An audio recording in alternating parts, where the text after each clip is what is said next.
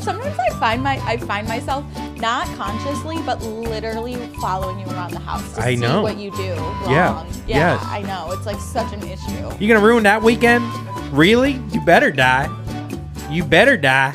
He can't even fit into his his shit box or his house. He's falling out of everything. What do you want? I was like, oh, let me get a box of tampons. And they're like, actually, you know what? I just can I get a Lucy?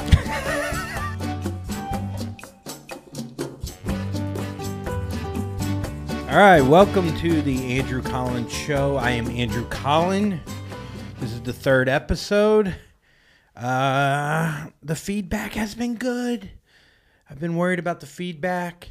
Of course, you know, you're always wondering are the people enjoying it? Uh, from what I've heard, you are.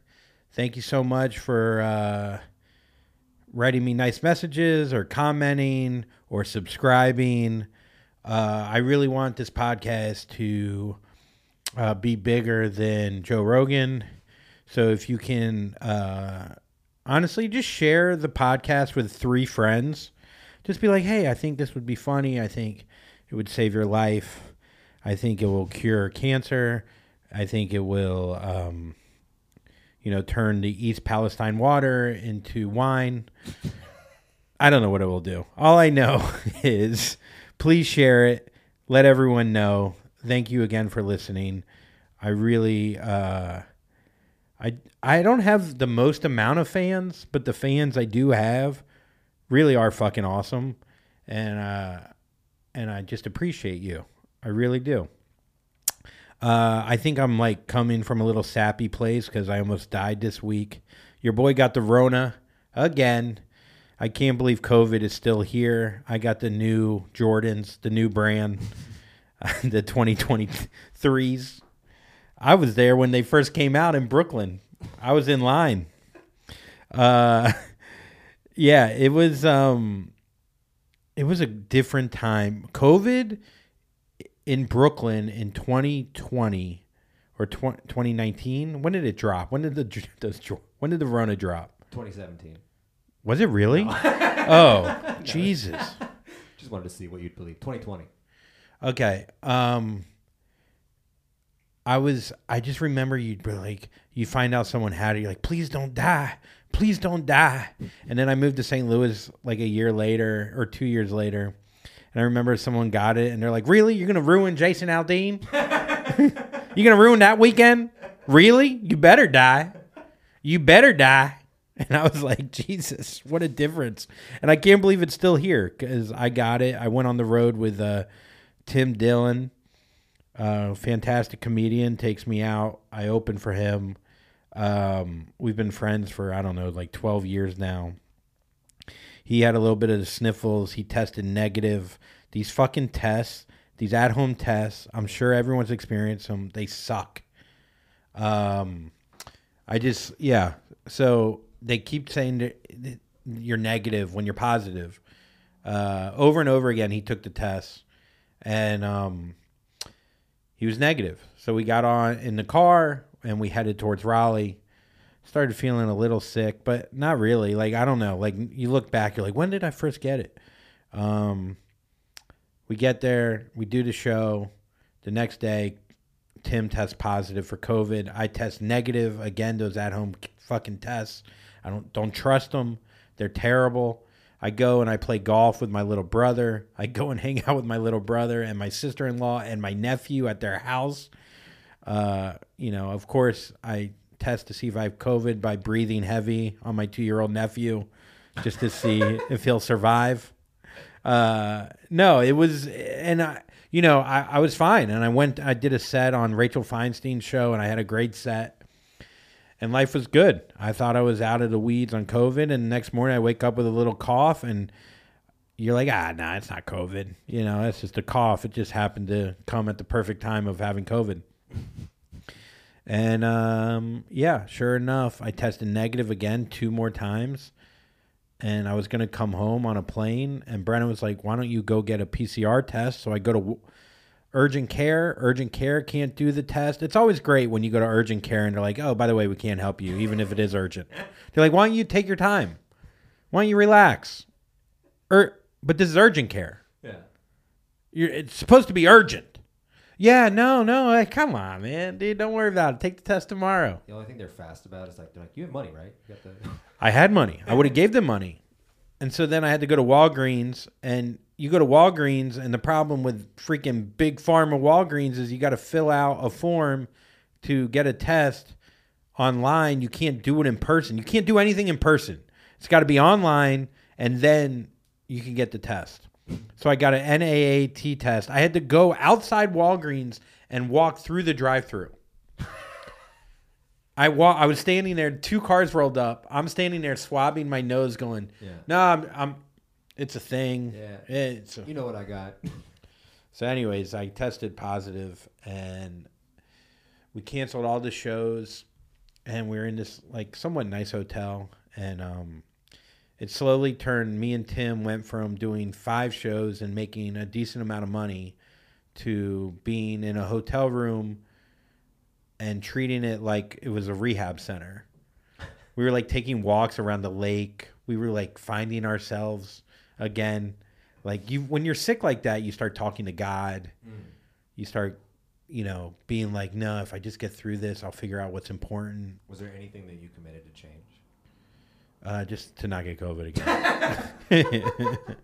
yeah, so then we just started walking around the lake and like looking at nature. Like you start taking in nature when you're sick. You start like, like we there was like a blue heron bird, and uh, we were just like, man, look at the beauty of the heron. You know, me and Tim, like especially Tim too. Was just like, like so far from like being in touch with nature, and. uh yeah, I don't know. You just start being like, man, life will be different when I get out. I'll figure out what's important. I'll be more present. I'll listen more.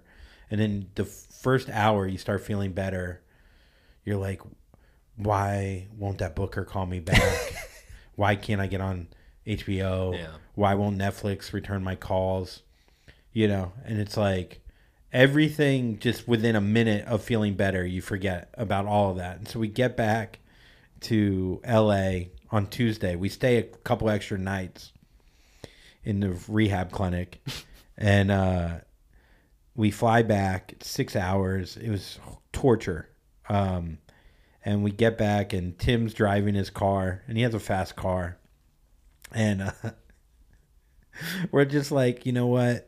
Life's good. We're both talking about how like we viewed out like viewing or especially me like I viewed LA wrong. I thought about, you know, what's actually really important and uh and don't stress like small things and don't stress like certain people liking you. Anyways, we're driving in the car and we pull up to the stop and this this uh, guy and a girl roll up next to us and they're staring and I'm like, "What are you staring about?" And Tim rolls the window down and he's like, "Can I help you?" And uh, they go, uh, "I guess money don't buy class." That's what they said to Tim. He was like a Russian guy. I don't know what accent I did. He goes, Could "I- be, Armenian." I guess money don't buy class. It was like he was talk like he was like right from the movie Rounders. Yeah, you yeah, know. yeah. And he's like, pay this man his money. Which, like, money doesn't buy class. And then Tim goes, what? Why's that? And the guy goes, you drive all crazy, no blinker. You cutting people off. You don't even think about anyone else. Money don't buy class. And he gets quiet. And Tim goes, uh, yeah? Well, let's race.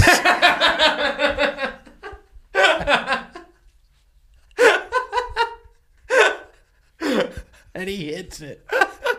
and he goes like zero to sixty in like one second, and I'm like crying, laughing, and I, and I'm like, it made COVID like all the COVID stuff. Just melt away. Right then, it was all over, and I was like, we're back in LA, baby.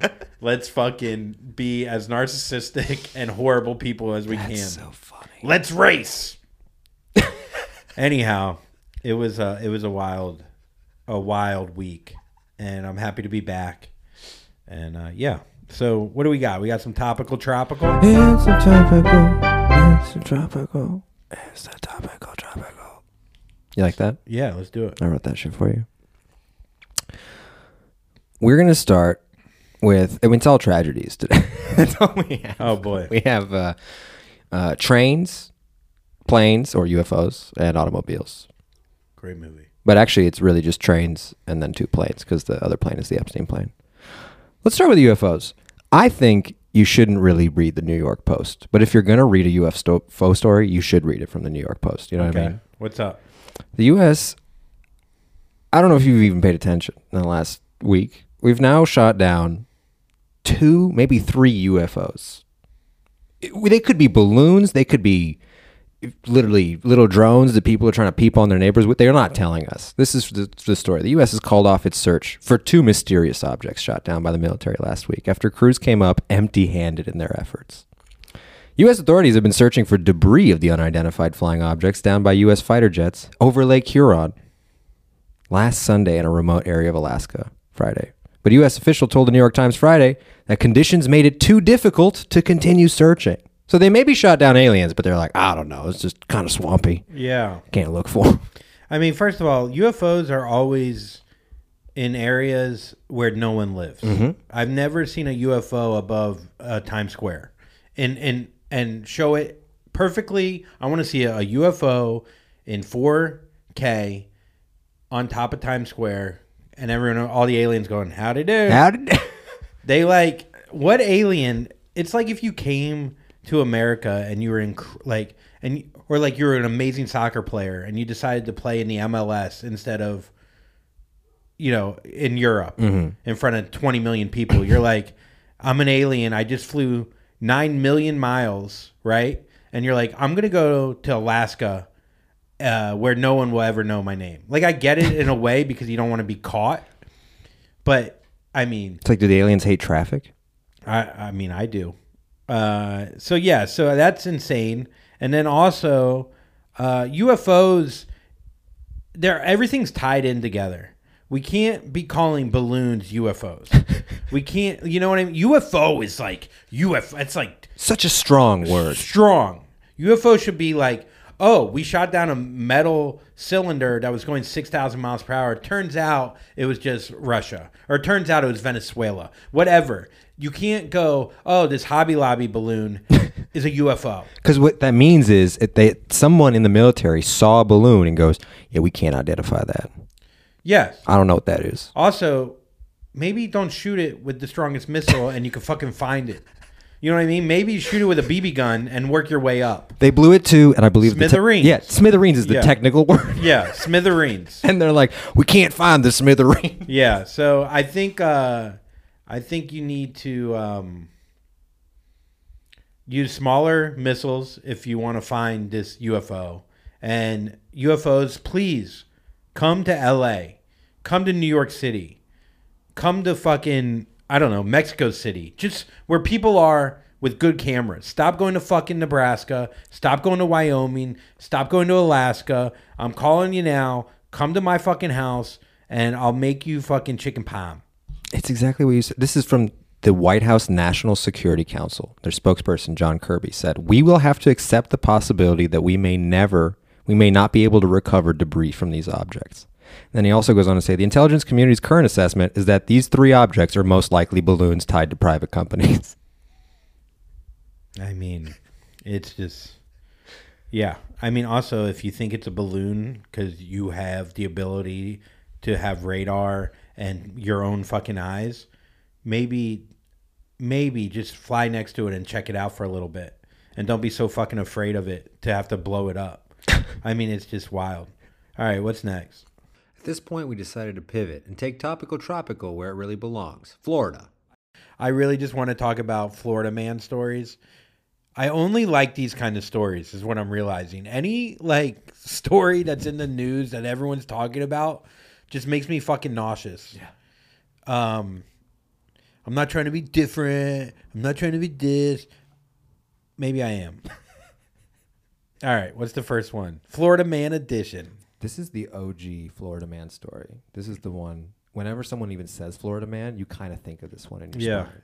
June 27th, 2012. Florida man chews off another man's face. I remember that he had he was on bath salts. Yep. And what became known as the case of the Miami cannibal. Yeah. Rudy Eugene gnawed off half a homeless man's face while high. That was kind. Of wait, what year was that? 2010. 2012. That was like the year 2012. of bath salts. Yeah, bath salts were huge, and that was still before Instagram or TikTok or whatever. Like that story blew the fuck up. Like that was the story. Um, I remember I wrote a joke about like the guy that, who got his face eaten off. Did he live? The guy that got his face eaten off. Did he live? The- It was a homeless guy. Yeah. I don't know. I, I, I remember him being so famous. I thought he'd get on Dancing with the Stars. And then, like, at the end of his routine, he, like, has no idea how he did because he has no eyes. but, but, but, like, that's how famous that dude was. Or the, the story was at that time. Um, yeah. I mean, fuck. There's a follow up report on that story. Had the munchies.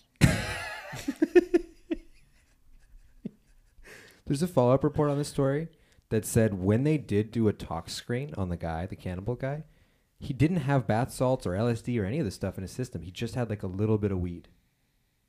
Oh, so he never was on bath salts? I, I mean, I, gue- I guess we the whole world thought he was on bath salts. That's what everyone told us. Yeah, I mean, that Florida weed's good though. I mean, dude, that shit will. Dude, I I've eaten some Domino's that if you threw a nose in there and a couple lips, I would fucking I would not have no idea, no idea. I've eaten some Taco Bell from Florida in Florida where I remember one time I ate Taco Bell and I swear to God I pulled a bug. I was high. I pulled a bug out of my mouth and just was like ah. Well, it must just be one. like, like, can't be. Can't be. I finished it. Ah, man. Well, a bugdita. January 8th, 2019. Yeah. Florida man insists syringes pulled from his rectum aren't his. Go on. After getting hauled into jail on marijuana charges, Wesley Dasher Scott allegedly pulled three syringes from his rump during a strip search. Yeah. Asked why he had the needles, Scott claimed they actually belonged to someone else. I mean, was there heroin in them? It Or it doesn't say doesn't because it's not illegal to have syringe like a needle in your ass. I mean, That's what he should have said, right? Yeah, it's um it, yeah, I think like when you get caught like that, when you're caught and you're just like, nah man, wasn't me. Like that works a lot, but it's like there's no way that could be an accident. You're not rolling over and ending up with a syringe in your asshole. Like nothing can get into your asshole on accident. Isn't that? Unless you sit on like a bike seat and there's no seat, that's like, oh yeah, that's, Ah, yeah, yeah. yeah, whoops. But your asshole is so like covered, like you got butt cheeks, you got, you know, hair, Pants. pants. It's just hard to get into your asshole. So it's just like it's one of those things that's you know God designed. It's funny, like humans, we're the only species whose asshole is very difficult to get to. A dog's asshole, right out there. A monkey asshole. Some monkeys' assholes are more outside than the asshole. if you told me a baboon had syringes in its asshole and it wasn't his, I go, I get it. Come on, come on. Of course, I get it, baboon. But not with an enclosed asshole. Stop it. Stop it. Fucking liar. what a fucking liar. Oh, this is going to make such a great segue. We're going to go right into a question. Yeah. From the listeners. Oh, question time. Question time. Not even going to say who these are from. We're just going to get to them. Describe your one of a kind restaurant if you had to make one. Um, phew. I think, what kind of food would I do? You would need a hook, man. I think like 80 or 90% of restaurants fail, Yeah. which, and it takes so long to raise money and to build them out. It's such a wild thing to go. I need to have my friend Seth on because he's done it before and he just keeps going after it.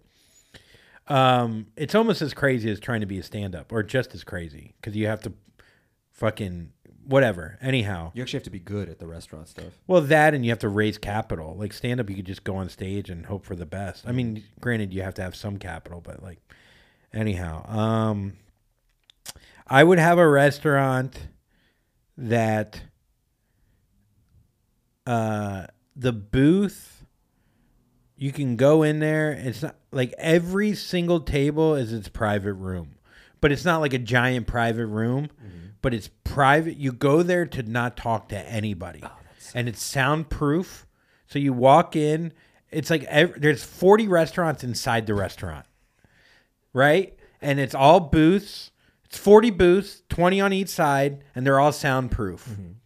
And you could either hit a switch that fogs it up, or you could let people look in. Decide whatever the fuck you want Yeah. cuisine wise, you don't even talk to the waiter. They bring the food, it comes up through your the table, and you just fucking hit it on a little fucking thing number. You don't talk to anyone. You go there with your friends. The whole point of this place is to feel exactly like you'd feel in the living room, hanging out with your friends. There's like a little TV in there, a little flat screen for each person. Also, you don't even have to talk to your friends. You could do another restaurant. You can put your friends in timeout. It's all about just more more cubicles, man. And I call it cubicles because all the meat comes out in little cubes. That is a like And Ice Cube is the spokesperson. Ice cubicles. that's actually like a great idea for a Thank you. restaurant. Yeah. It's 180 degrees from what I thought you were going to say. I, it's the opposite of what I envisioned. Yeah, well, that's why it's fucking. I uh, Dude, I'm pretty creative. No, I thought you were going to be creative, but Yeah. I didn't think it was going to be a restaurant I actually wanted to go to immediately. Dude, I think because we're all fucking. Also, you did say cuisine wise and didn't specify a cuisine. That's the thing.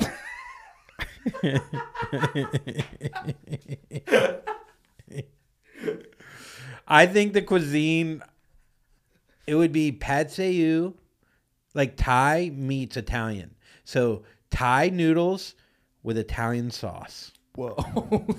Fusion. oh my god. Yeah, think about it. Pad Fredo? Now we're talking. Was he in Godfather? Bro, that's not a bad idea because I love the texture of a fucking Thai noodle. Yeah. And you don't get it. They're too thick in Italy. I like a thin noodle that's wide. Will you say trademark three times so people can't steal this? You could steal it. if you really want it, you could have it. Gordon Ramsay's going to fucking take Gordon, this idea. Gordon, Gordon. take it, take it, take it. I don't give a fuck, fuck, fuck. Here's a question from a listener. Thoughts on your lifestyle from being sober versus drinking now? Huh? Um, I, I- there's not a big enough like.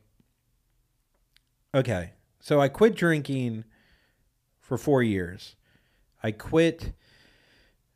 I didn't quit when I hit rock bottom. I quit when I was just tired. It wasn't like a big. It was more like how can I be more efficient? How can I, um, you know, compete in New York against a bunch of young open micers as a 30 whatever 4-year-old man how can I have a leg up quit drinking I also was doing you know a lot of comedy with Nikki who didn't drink um and a lot of comedians didn't drink a lot of comedians are all addicts they quit drinking and then they just get obsessed with stand up and it's like you probably should have kept drinking Yeah. Maybe you want to uh, double up them shots, boy. Yeah, maybe. Instead of trying to write a joke. Uh, no, I think like so. Yeah, so if you compared it to when I drank in my twenties, it's a huge difference. That was rock bottom. That's doing Jaeger bombs. That's doing fucking shots of tequila, maybe a little bit of cocaine. Mm-hmm. Next thing you know, you've partied for four days straight. You're in Vegas and you're throwing up in every single hotel on the strip, which I did. I'm not even kidding. It almost became like a goal to throw up in every hotel. Me and my friend were just walking around. We were leaving that night. This is the thing when you go to Vegas or anywhere like that. Here's a little bit something I recommend. Don't fly out past five o'clock the day you're like supposed to leave, because then you're just hungover, stuck in Vegas, and you want to fucking kill yourself. You want to fly out as early as possible Yep. and get the fuck out of there and still be drunk on the plane. That's my that's so. that being said, um, I quit and then I started again, and I have like you know, in a night when I do drink, I'll have maybe two or three drinks, and it, so my brain, I you know, I'm not. This is for me, like. I think a lot of people, if you end up, I didn't ever went to AA. I have alcoholism in my family, um, but you know, I don't know if like I'm an alcoholic per se, but you know, I I was addicted to drinking. No, no, I'm just kidding. I no, I wasn't an alcoholic, but I needed it bad. No, I just um, so yeah, so I I just have a different relationship with alcohol now. I don't think I've done a shot. I never, I haven't done a shot since I started drinking again. So like your relationship can change with it. Now, some people they go, well, if I have four, I'm I'm fucked. I'll have twenty. Do you ever? Because I also was sober for a long time and now we're drinking again. Do you feel superior to people who are who have not stopped ever once? No, no, I don't even think about stuff like that. You don't. Oh. No, I'm not competitive like that. With like, I just want everyone to do whatever's right for them. I don't like compete mm. with anyone. I don't feel like I do think that happens with sober people where they go, "I got six years. Oh, I got twelve years." It's like when you tell someone you do comedy, and they're like, "Yeah, I've been doing it for twenty. You're only twelve in. You'll find your voice." It's like you'll be sober one day. It's like I haven't drank in twelve years, dude. Yeah. Like so, I don't get com- com- and I went to AA a couple times, and I felt that kind of competition a little bit in there. And I don't like it with stand up, and I don't like it like in the regular world. So no, I don't think like that. I just feel like um, I just have a different relationship now with alcohol. I have like two or three drinks in a night, and I don't feel like I need to have a fifth or sixth because I don't. I'm not running from anything, and I'm not like coping with being somewhere. And I think stand up has helped because if I could handle going on stage in front of a thousand people without one drink in me, I could handle three people at a restaurant, which I couldn't before. You know what I mean? Like I just, um, so I think a lot of like, you know, a lot of my shit was just uh, being anxious because I wasn't putting myself in situations that I was afraid of. Hmm. And then once I put myself in situations I was afraid of, then I could handle like everyday life, Yeah. which I didn't need booze for anymore. Wow. Yeah. That's pretty good. Thanks. Well, Pretty here's good. one last question. Yeah. It's a tough one. What's that? Would love a man's perspective on how I gently suggest to my boyfriend that he uses Viagra. Oh my god! So what you do is you point at his soft dick and you laugh. You flop it around a little. Yeah, you fucking put it, fucking, just go. Hey, you know what would be cool if you could fuck me with a hard dick. That'd be cool. you know what would be cool if you weren't such a fucking loser with a little any dick. That'd be cool. No, obviously you should say all those things.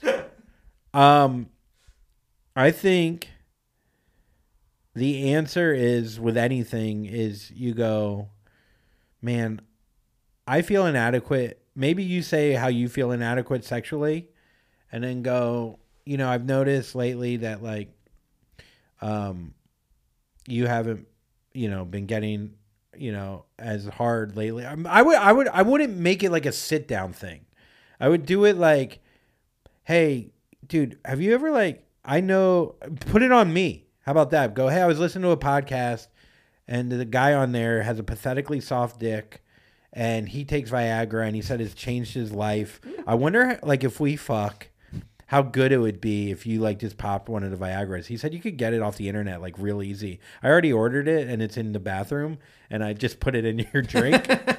so you should be hard now in 2 minutes. No, but like I think put it on me if you need to or just say you were talking to a friend or I don't know. That's tough too because don't say you're talking to a friend because then they'd go, "Oh, you're talking to your friend about my soft dick." But just do it in a way that's like not so formal. I think like if if you put serious voice on it, it'll come off like way too sad and he'll feel bad and he'll get defensive and he'll be like, "Well, your pussy's not wet enough to make my dick hard." and you'll be like, "Well, your dick's not hard to get my pussy wet," and then that's like the chicken or the egg.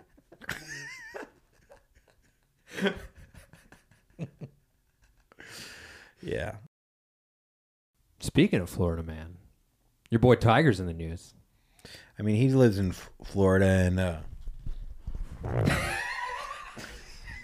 is that bad? is that bad? That's a great way to start a Florida story about Florida's biggest hero, honestly. Tiger Woods had to apologize after handing Justin Thomas a tampon at the Genesis Invitational. You know, he did that to cover up the uh, Epstein list that he's on. I think it was. I think it, I I do hate the term. Oh, our country's going soft, or people are going soft because I think people tend to use it at any time to just like instead of being like I'm an asshole, it's like you're soft. It's a way to get out of it, and I think uh, in this instance, people are going soft. Like, uh, I, I get it if you're, uh, you know, if you're a woman and you're like, well, now you're using, you know, our menstrual cycles, which is actually like terrible and so hard to deal with, and you know, you're making a joke out of it and a mockery out of women's sports by this. It's like it's just a little joke, man. It's plenty of women I've seen in the comments are like, why are you even apologizing for this? This is funny. I do think it's funny though to just picture Tiger Woods like planning this joke out.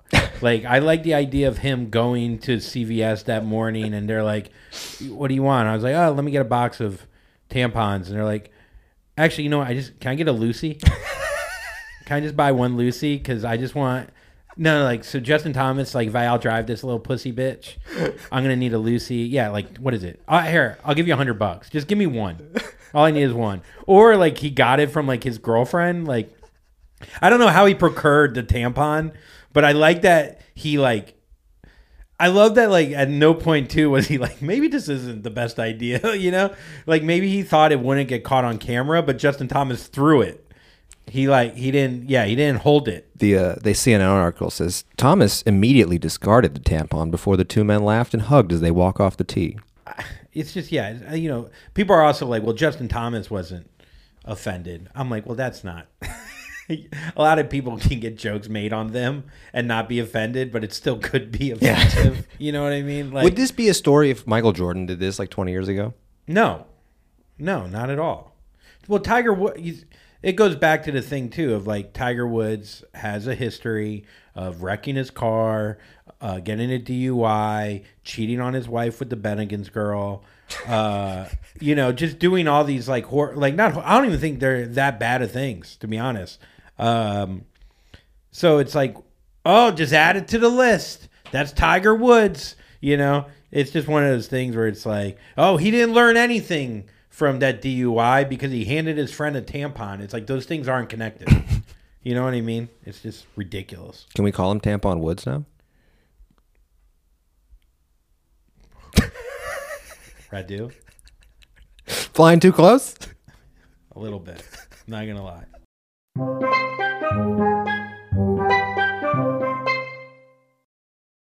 right, welcome to a new segment. I'm calling it uh, Doctor Daddy or Daddy Doctor. I don't know which one I should go with here. I, I like them both. Uh, I brought on my father, Dr. Alan Collin. He's been a uh, physician, hema- hematologist, oncologist for the past 30 plus years. Um, he's here now, Now retired. now retired, finally. I mean, you were retired once, you and then you came back. What? Why did you come back out of retirement like Tom Brady? Well, he followed my rule book. but I'm not I'm not going to be on Fox uh broadcasting Monday Night Football. Making three hundred million dollars. No, so I retired in 2011 after 30 years. And I was enjoying retirement and I got a cold email that said uh, uh, Doc wanted in Southeast Florida weekends only. And as I was going to erase the email, I showed it to my wife, Jeannie, and she said, Did you call them yet? And I said, No, I'm in retirement. I'm going to delete this. She said, No, call them. So I called them for her sake, and I found out that the group was in Boca, a big 16 doc group. And I knew half the guys and gals. So I went down there and I worked three and a half years at Boca Hospital on weekends from Saturday morning, six o'clock till Monday morning, six o'clock. And it was a wonderful experience, wonderful professional experience, but it was a hard job. But on Monday morning, I go north on 95. The traffic was going south. Yeah. Did uh did she just want you back out of the house? I mean, what were you doing in there? Um, probably, you know. I mean, the first day of retirement in 2011, uh, we were in a car, and I said, uh, "You know, uh, I can't wait for us to have lunches together." She said, "That's not happening." and, and uh, she, no, I think she really thought that I was longing to uh, be involved again, which I wasn't. And I thank her for uh, pushing me because I probably would not have done it if she didn't say, "Did you call them yet?" And because it was a wonderful experience. the the docs I worked with was top notch. The hospital staff was excellent. They treated me royally.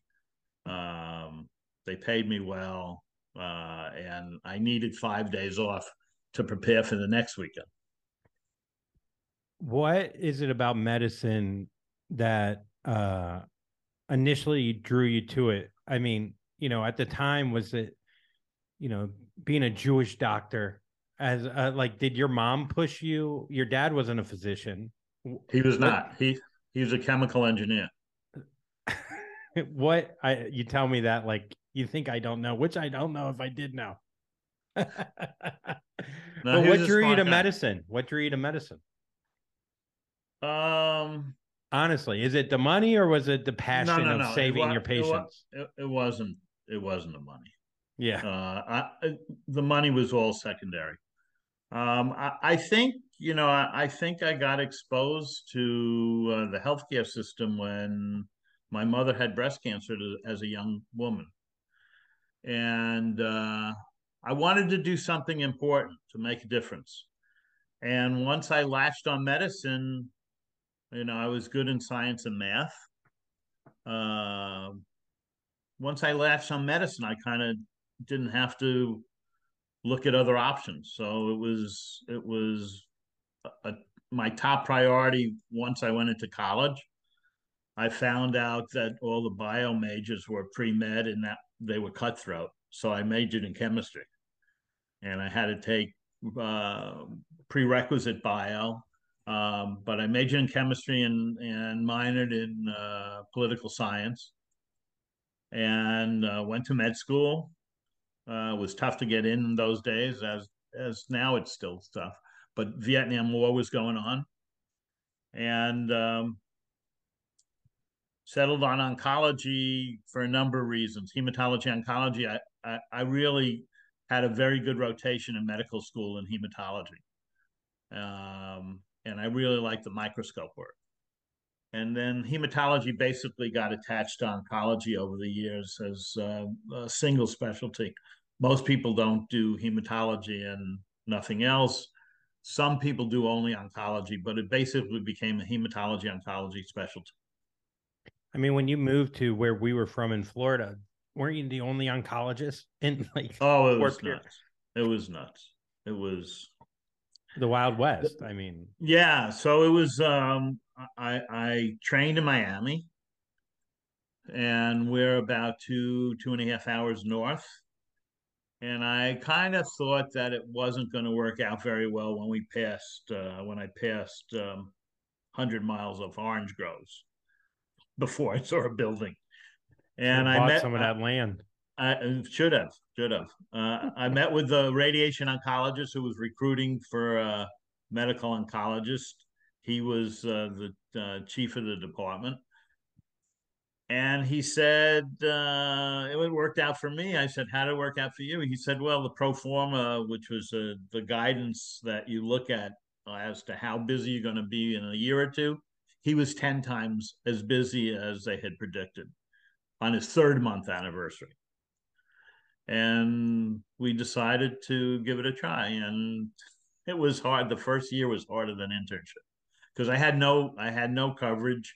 I I there was an occasional doctor who worked a weekend for me, but it was tough. So I was the only oncologist between, I would say, um, uh, Jupiter, Florida. Well, there was a doc in Stuart between Stuart and Fort Pierce. So I started in Port St. Lucie. Was a new hospital, and it was a hospital in Fort Pierce. So I was at two hospitals originally, and then the Stuart docs wanted wanted once they uh, got to know me, they wanted me to, to cover uh, Martin Memorial and Stuart. So I was solo covering three hospitals and three offices, which which was nuts. And People I, think uh, now AI is going to be the new doctor. I mean, Right. this Chat GPT. Do you, you, know, I was just I was just watching that. What do you feel about that? Do you think that doctors It can has get replaced, or well, in part, the the the realism is is that we're slowly being replaced by nurse practitioners and physician assistants who are vital in today's medical care, and they want the doctor to basically be the director of uh, and the manager of, of NPs and PAs because it's cheaper. But I think it's short sighted because mo- most of the economics in medicine are controlled by three large groups: the hospitals, the insurance uh, industry, and the pharmaceutical industry, and they run it, and they get 85 to 90 percent of the medical health care, dollar. The docs only have about a 10 percent slice although we can control a lot of the costs um, in, in, in ordering tests and giving certain medications. Um, so the push is to uh, replace the doctor with uh, nurse practitioners and physician assistants, and I'm sure that they can learn Chat GPT as well as doctors can. yeah? And and, I mean- and there may be there may be some benefits to that, um, but I don't know the background. You get you have four years of college, four years of med school, with two of those years being in in the clinics, and then an internship for a year, two years in residency, uh, and if you want to specialize, another two years in a fellowship. So you have seven, eight years of of significant uh, experience before you see your first patient uh, and hang a shingle up. So then, why why are drugs so expensive in America compared to other countries? And can we do anything about it? I mean, so many people talk about you know the Canadian healthcare system and then Scandinavia, you know, Right. socialized medicine. Do you think that that will ever happen here in America, and why not? If it if you don't think so, Uh, the pharmaceutical industry is very, very strong politically. Um, they did something just recently. It has yet to be seen how it works out. That now the government can uh, negotiate drug prices, and I think that they they're going to allow some drugs coming in from Canada, uh, and that might help things. Um, but we subsidize the rest of the world. Uh, uh, in the new uh, chemotherapy drugs, since I retired, even the second time just three years ago, they're ten thousand dollars a month. Who who can afford that? Um, and certainly the world, even the developed countries outside of the United States, the population can't afford that unless they pay most of it through insurance premiums, which is, have gone out of sight. So I, I think the I don't have any of the right answers. If it was easy, would have been done a long time ago. Yeah. But but the pharmaceutical industry and the insurance industry and and the hospitals are basically what control medical costs in, in the United States. It's not the doctors. Did I make a good living? I made a very good living. But you know, um, it's it's re- relative to what the mean or median salary is, we made really good livings, but we're not part of the one percent. Yeah. Um, and There's most no, stocks are yeah. Sometimes there's a conspiracy that uh, cancer can be treated, but that would be if it was treated that no, you would no, lose so that- much business. That right, right. That the medical industry, uh, including doctors, know the cure for cancer, but we don't want to let it out yeah. because it's real. It's really, it's it's really a backward way of looking at things. It's it's it doesn't happen. It is it is it, and the likelihood of uh, cure of cancer in our lifetime is small. Although we've made some great progress over the last ten to fifteen years. The the mortality rate from cancer from 1991 to present, because it was a 30 year study, I guess, has decreased 30%, which is a huge, a Yeah. huge drop. And pe people don't realize that. Still, cancer is one of the top two or three reasons for mortality in the country, but but we've made significant um, uh, improvement in, in both quality of life and length of life in terms of taking care of certain cancers. And we've cured certain cancers, Hodgkin's disease, uh, childhood uh, lymphoblastic leukemia, 95% of the kids are cured. Um, uh, we're making progress in the non-curable cancers, lung cancer, colon cancer, prostate and pancreatic cancer, and breast cancer. Those are the top five. And we've made significant improvement in those, Mhm. but but metastatic disease still is yet to be cured. Now, getting Well, back to it- yeah, well, out of the thirty percent, if it's total thirty, but like a, something like pancreatic cancer, it might be only like five percent, right? pancreatic cancer has been a is a di- has been a very difficult disease, but the survival statistics, although modest, have improved in pancreatic cancer as well. But pancreatic cancer lends itself to a very delayed diagnosis because when you present with symptoms of abdominal pain or back pain and mm-hmm. depression, and it, it's usually already metastatic by the time it's discovered. What uh, we had some questions from uh, from fans. A couple of those were already kind of answered. Fans of yours or fans of mine? Uh, fans of well, now fans of yours, and probably not fans of mine when they realize that you're this much smarter than I am. No. Uh, all right, so here's a few. Okay, what blood lab should we make sure to get done, and how often? Well, that's a uh, encompasses a lot of the population. It really depends upon uh, age, your status of your health, and family history. But uh, to take it kind of from your twenties to your forties, you you you if you're doing well and you don't have a significant family history, you can see a doc and get some routine lab work once a year, once every three years. Um, particularly if the baseline is all okay and you're feeling all right and you have a normal physical exam. Um, but as you get older, uh, things happen and you start to rust. And probably from the age of 35, 40, uh, you probably should have an annual physical and routine lab work, which would include a complete blood count, full chemistries. Um, in women after the age of 40, um, a mammogram annually.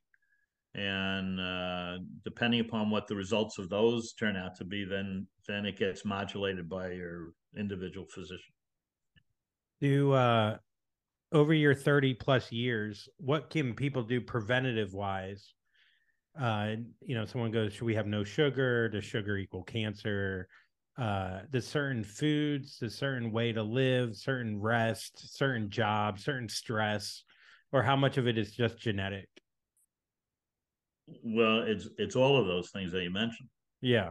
And it you know it, it goes into the pot. Unfortunately you don't decide which upsides and which downsides you have. Um you know as you get older you start thinking about um all the influences you've had over the course of your lifetime and your career.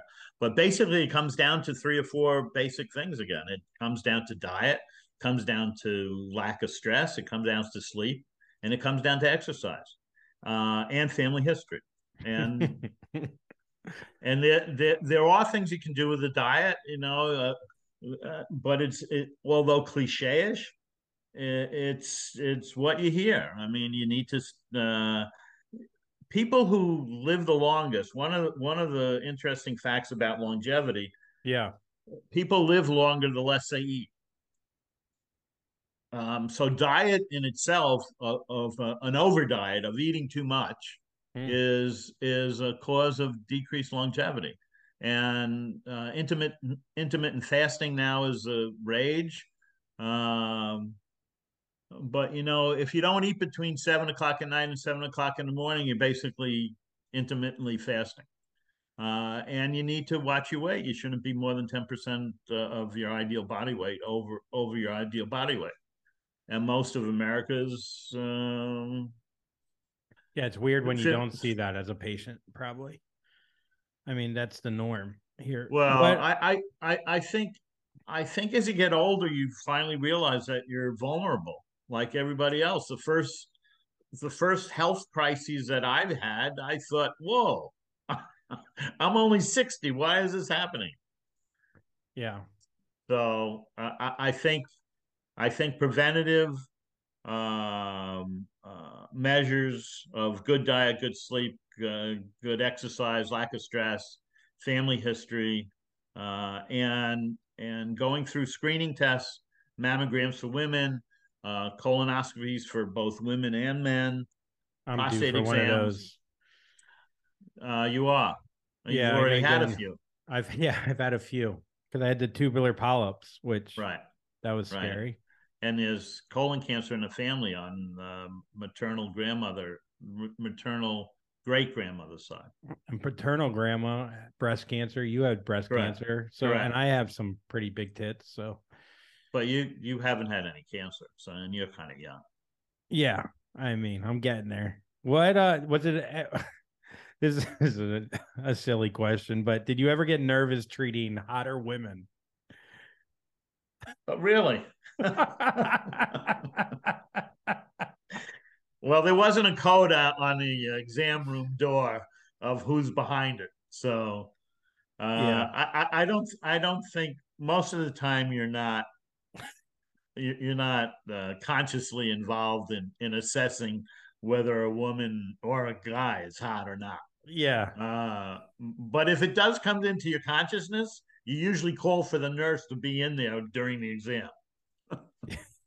I remember I had a hot nurse when I had scabies on on my uh, testicles there, and uh, the nurse came in and she was gorgeous, and I wouldn't.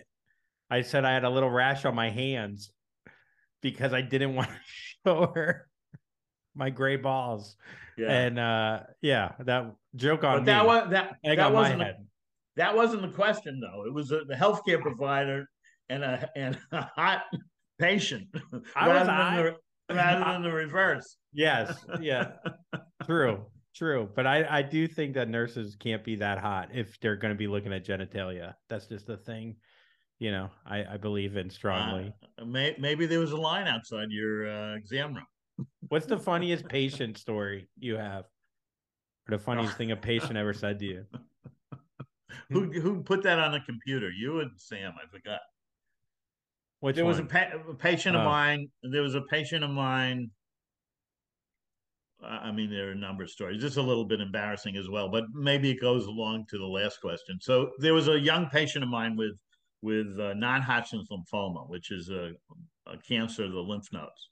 So your lymph nodes get very large, and he needed to come into the hospital for uh, chemotherapy, uh, and he was fairly ill, not not not deathly ill, but he was fairly ill and needed inpatient chemotherapy. And some of the drugs that we use with lymphomas shrink the uh, the lymphoma, the, the lumps in the lymph nodes, very very quickly. So I was making rounds on him during the week, and he liked all the lights out. He wanted dark, a totally dark room. Because you were too handsome, and it was minus, and it was minus fifty. I, I swear it was minus fifty. Okay, it was freezing in there. So he was I was making rounds like six o'clock in the morning, and it's hard to examine someone in the dark and 50 degrees who's on multiple layers of uh, blanket. And one of his the largest lymph nodes was in his groin. And so I, I kind of maneuvered my hand underneath the blankets to try to see whether or not the lymph nodes have decreased or not. And I said, Whoa, you've had a good response. They're quite small. And he looked at me, opened his eyes, and he said, That's my dick, Doc. I go, Oh, excuse me. And I was, I slowly withdrew my hand from underneath the covers and I left. You left him just sitting there in the cold. I, I, I said, I said, You're doing fine. You're going home tomorrow. You're cured. You're cured. I didn't, if it was a woman, I might have said, Nurse, nurse. Yeah, yeah. Oh my god. I mean, yeah, I'm sure you have millions of stories of people that uh you meet a lot of people. You meet it, one of the great things about medicine is is that you learn a number of things. You learn that we're all the same, basically. Number one, our health is all the same. Now, there's certain groups that have higher risk factors for certain illnesses, but we all rust the same.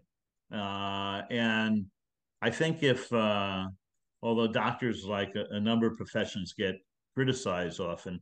I think that if we we're exposed to the diversity of the population, like we as doctors are, if the entire population was exposed to that diversity, there would be no wars, there would be no hate, there wouldn't be shootings of Orthodox Jews in L.A. yesterday, that there wouldn't be a Ukraine-Russian war, uh, in all likelihood, because people d- realize that our differences are not as great as our similarities.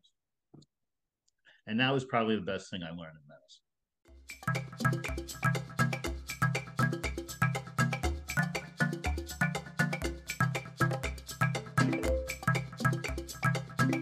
and action.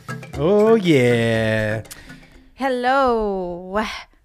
Welcome, Brenna LaRock, my rock, my girl, my lady. Um, when my brother was in high school, Yeah. he played football, and his nickname on the team was uh, his name's Patrick, and then last name's Larock, and they would call him Pat My Cock or Pat My Rock or something like that. I don't know. Doesn't that suck? That's such a That's such the a good story, babe. That's the worst nickname. First of all, the nickname. Uh, here, let's move Sorry. the thing. no, that's my bad. Um, the, I got it. The nickname. Uh, sorry. Shit. Should we start again? No, that was too good, wasn't it? The nickname. No. th- So wait, Pat my cock or Pat the Rock? I think it was Pat My Cock, but Pat the Rock would be so much cooler because it's Yeah, I'm trying to think. Uh, the locker room, anything went on in there. I mean, horrible things go on in a football locker room in high school. Yeah.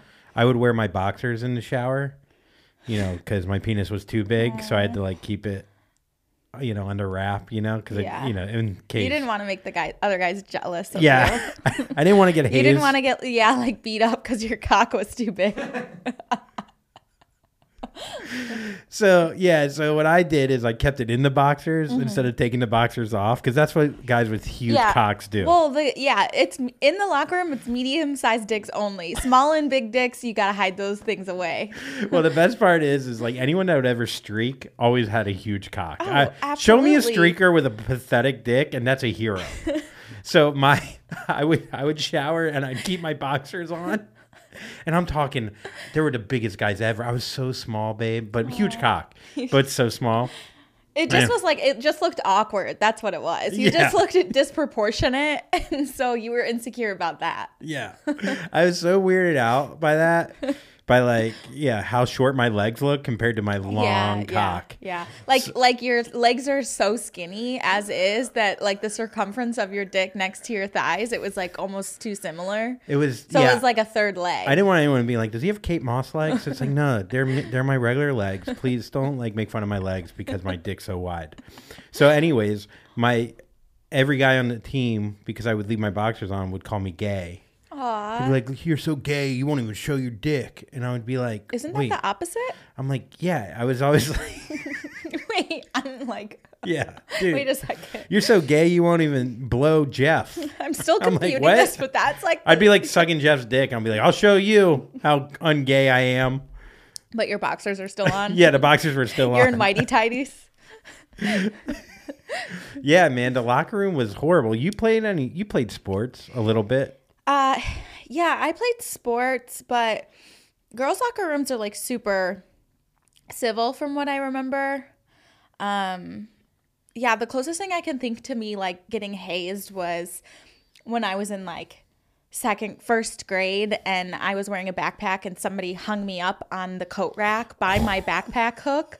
And then I was stuck up there because I also was so small. What is and this then a movie? and then the entire rack came out of the wall and I came crashing down. Yeah. And Didn't wait. Your parents told me this story, mm-hmm. and they blame you for this. no. No, No. I felt like when I heard the it's story the first time, they were like, "I can't believe Brenna got in trouble like No. that." I was like, "What? You just got hazed?" dude." No, and then my they they said that they kept the voicemail audio like on a stick somewhere of my principal calling and just being like, "Hey, just wanted to let you guys know, Brenna's all right. Uh, we had an incident. She was hung onto a wall and onto a concrete wall that came crashing out of the wall. She fell to almost her death, but she's fine. She's Your mom's fine. like, "You're eating too much. you ruined that wall." literally." Your mom's like, "All right, no more snack packs. No more snack packs for uh, Miss LaRock. My pat my cock." Oh, dude, yeah, dude, man, bullies were fucking bad. I was Like, bullied so badly in s- in middle school too. That was when I was bullied the most. What were you bullied about in middle school? I just was bullied. Like, um, You're so hot. no, I was so Your ugly. cock was so actually, big. I think at one point I had I was on crutches. I had brand new eyeglasses. I had braces. I, like that was all happening at one time, and I had purple in my hair. So like I Wait, wait, was wait, asking wait. for it. Who put purple in your hair on top of It It was that? like the fake hair that you glue in at the hairdresser. Who was your role models back then? What my you- mom who gave me an eating disorder like do you think that that was like a it was just me and my mom so anyways um At some point, you can't let your kid make all the decisions. Yeah, you got to be like, you got to step in and go. Look, we're just gonna put you in a normal old navy outfit. I whatever you got going on here, you're gonna get destroyed. close the door and do it in your room i don't want to see Yeah, put your I don't little purple see your hair. weirdness No one wants this weirdness because you're not even cool with your like. There's it's so funny because even like the weirdos like. There's still a cool factor of certain Yeah. kind of weird. yeah. Whatever you described, like not like no it wasn't edgy. It, It was wa- like i was a total fucking loser. And they called me out on it. They would scream across the playground these kids. I still remember who who it was.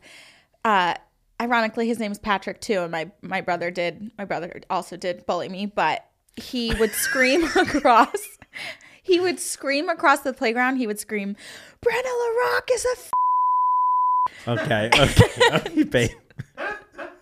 You know what? Leave it in. You know what? Leave this it. happened to me i didn't No, I. so i too was called gay just so you know actually i probably shouldn't say that. No, it's all good. No, you are the person playing the part. Yes, it's not the my fault. No, it's not your fault. except maybe i was You did seem to enjoy saying it, though. i did have purple in my hair Look, you get it from your father. yeah Your dad, when I met him, calls everything gay.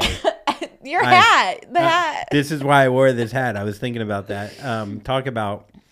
Uh, I meet Brenna's dad for the second time, and uh, he wanted to know what I wanted from the store uh, before I got there. And Brenna told him that I love uh, Lacroix. Uh, Pamplemousse Lacroix, which is, I get it. It sounds kind of gay. I get it, but he was like, I couldn't even go. I I didn't even want to buy it because I didn't want the town talking about me. yeah. And then he keeps calling things gay, and I want him to like me yeah so bad that I start like calling. I'm like, yeah, yeah, that's gay. That's gay. you're like it is gay yeah, like over my moral compass, like I want him to love me and accept me. And uh and he ends up um calling we're watching golf and the caddy for one of the golfers has this hat on. And he goes, "Man, you gotta be real gay to wear that hat." and finally, I was like, I froze. I was like, you know I love this hat.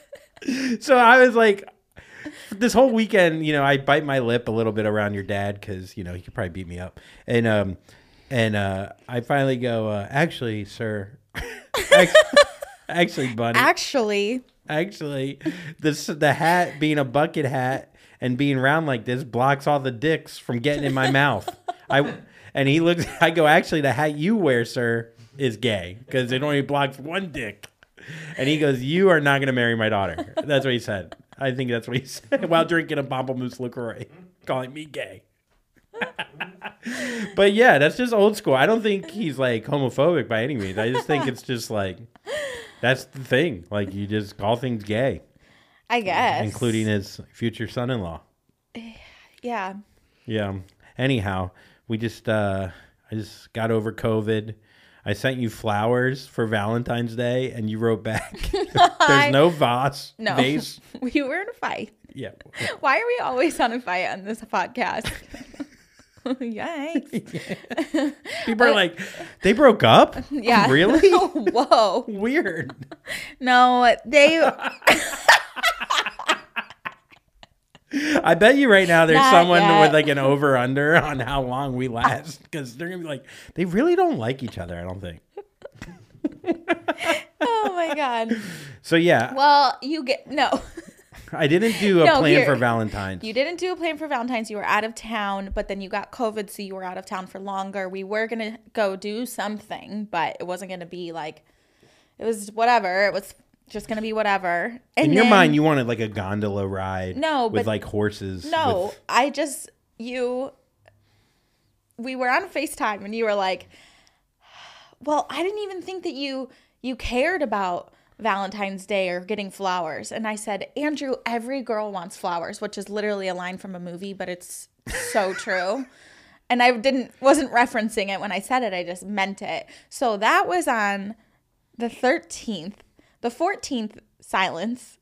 And then Yeah. the 15th, the morning of the 15th, I got Amazon Prime flowers. And I was like, first of all, they're wilted because they're the discount flowers. It's like the the day after Halloween. The fucking all the candies on 50% off and the Santa Claus decorations are already coming up. People are getting ready for St. Patty's Day and I'm getting flowers at my Cinco front de door. Mayo. And then I get the flowers and we just moved. I don't have a fucking vase. So then I was like, this is an inconvenience to me. And I'm more offended that I got them the day after Valentine's Day than Yeah. just nothing at all. And then, so I did text you and I go, what am I supposed to do with flowers without a face? And I said, and they're wilted. and they're wilted, and some other thing you said, and I was like, "Well, this is the last time I get her yeah. flowers." And then I did fi- figure it out and sent you a photo. And I said, they're actually very, very cute or very pretty, but still. I did order There's them nothing on Valentine's. You can't get Yeah. a gift for somebody that's work for them. Agreed. Well, I thought you work for it. You just, you know, you got to prove it yourself to your own present. I work. I worked for a bouquet that comes with a vase. That's personally the First amount of of, all- amount of hours I feel like I've put in. We but say all this, and Mango eats Yeah, all the that's flowers anyways, and we how about how about how about an, an edible arrangement? for Mango. No, for me. Oh, like fruit. maybe I'll get you some some cat treats. but um, all right. I guess we got to get into it, which I think we already figured out. What annoys you about me is how I handled Valentine's this year, and I apologize. and I promise by next year I'll order uh, a We full on mangoes killed so we can have fla- finally have my flowers. the way that you've been walking him lately, you've been very bohemian about taking our cat for a walk with no leash. You just let him run around. yeah, I follow him. I don't know. California's changed me. I don't even care if our I'm cat not. gets I'm run not a over helicopter by a car. mom anymore. Our cat gets run over. You're like, California is so different. yeah, I just let him make him his own decision. I let him wear weird glasses and put purple in his hair because that's what he wants. That's what I want for him. Um, by the way, our cat does need an eating disorder because he is disgustingly fat. He can't even fit into his his shit box or his house. He's falling out of everything. No, he's getting big. He's gonna get his He's own room. growing. yeah. It might not be a domestic cat we bought. We might have purchased a, a small puma. It's a hybrid. yeah, it's a hybrid. it's indica. A and- domesticated um, puma feline. Puma, puma line. Pumalan. Um, what annoys you about me around the house? I got, I got, you got to start this segment. You, Okay. something else. Oh, oh, you I want me to start I it? personally, 'Cause people aren't coming at you I don't wanna stress anybody out Yeah, yeah. because I get, I, I say it with too much fiction, and then it's just, it comes across the wrong way. really does. So you got to take your turn. All right, you fucking bitch. Okay. Whoa. Too much? too, too much. It's not me. It's the character. Right. So, I asked um, for it. What around the house? Oh, I mean, I you know it all comes back to uh, the nagging. Oh, this isn't a thing around the house. Yes, it is. I was on so Andrew and I literally got into a, an huge fight yesterday. no an argument about who was more stubborn yesterday. yeah, yeah. That's like I'm more. You're more stubborn. I'm more stubborn. You're stubborn. Like there's nothing funnier than arguing about who is more stubborn. Uh, we don't know who won because we both really were stubborn. I don't it. think we've. we both really did about well. I just left. I went to work and I was like, we're gonna. Just, Yeah. So I went to write down something on a paper towel yesterday, which we have plenty of paper towel, like so much paper towel, and I ripped off such a little piece. No, but let me finish, Okay, please. I apologize. When I stumble, when when when when Brenna gets steamrolling about the little nagging, she just every she sees everything like it's like the Matrix. So I took off a little piece of paper to write down the password for our Wi-Fi.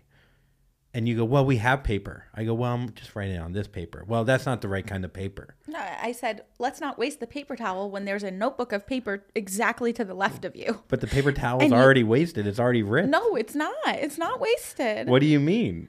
I mean, I guess regardless, we could have Yes, reused. that's what. Yes, I still could have used it to wipe my hands with the little know, number on I there. I just don't understand why you don't just put our pass our Wi-Fi password in a notebook that's right there. You don't even because have to rip it out. because it's your notebook, and then I don't want to use your notebook, and you'd be like, "Well, you use my paper." Okay. Well, you weren't trying to do anything wrong, but I'm just saying you did it the wrong way.